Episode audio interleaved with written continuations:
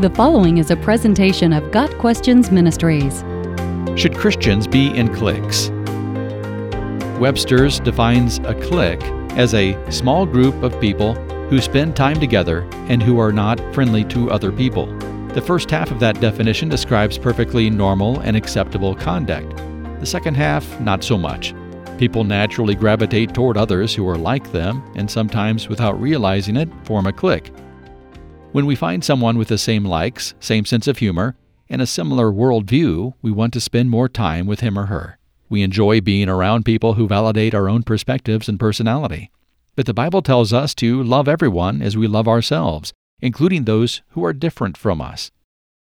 Cliques are often associated with the immature behavior of children in school, but some churches also have a reputation for being cliquish.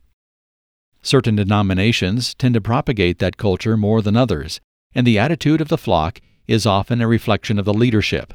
A pastor who is open, humble, and eager to connect with everyone often leads a church filled with people of the same attitude. However, pastors who consider themselves above the common worshiper or who isolate themselves within a tight circle of a select few can unknowingly inspire their congregants to do the same.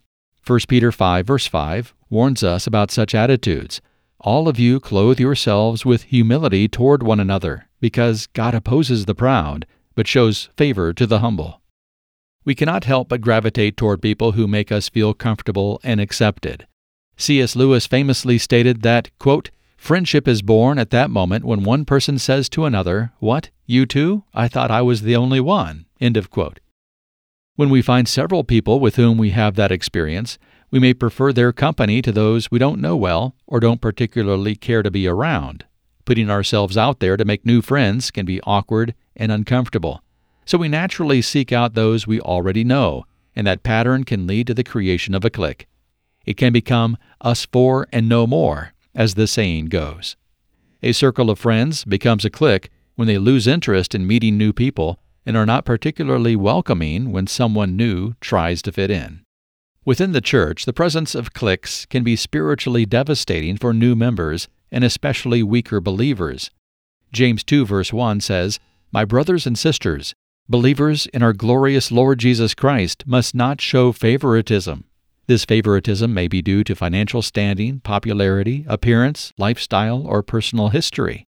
Believers must be aware of this tendency toward favoritism and stamp it out whenever we see it in ourselves.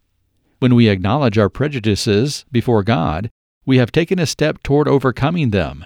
We cannot change what we won't acknowledge.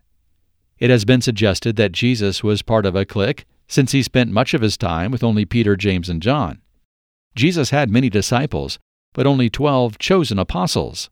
It's true that he shared some of the greatest spiritual experiences with only those closest to him, but does that constitute a clique? Healthy people recognize that there are many levels of relationship, and not all people deserve the same level of trust. Jesus' life demonstrated the perfect balance in relationships. He had a small inner circle of trusted friends, but he did not spend all his free time with them alone. His life was consumed with interacting, blessing, teaching, and serving anyone who came to him, and he taught his disciples to do the same. Jesus gave selflessly, without allowing others to take what he was not ready to give. Even his very life was not taken from him, but he gave it willingly. But we cannot spend all of our moments giving. Healthy people know the difference between those they serve and those who help them carry the burden of serving, and they spend appropriate amounts of time and energy with each group. A circle of close friends may not necessarily be a clique. They may be people who have found comrades to help carry their burdens, if they are also invested in serving others, giving selflessly to those who cannot give in return, then they may need that inner circle as a relief from the pressure of constant giving, just as Jesus did. Those in full time ministry especially need key people they trust, with whom they can simply be themselves without the constant demands and pressure to serve. Those not in this circle of friends may view it with jealousy and call it a clique, not realizing that everyone, including ministry leaders, needs a few trusted friends. While it should be the goal of every Christian to model Christ and develop selfless compassion for everyone, it is also important to cultivate close friendships. However, if the circle of friends becomes a closed unit that intentionally excludes other potential comrades, it may have grown unhealthy.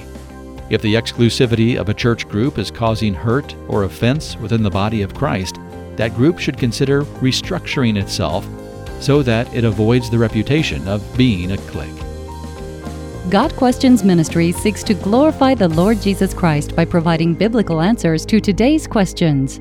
Online at GotQuestions.org.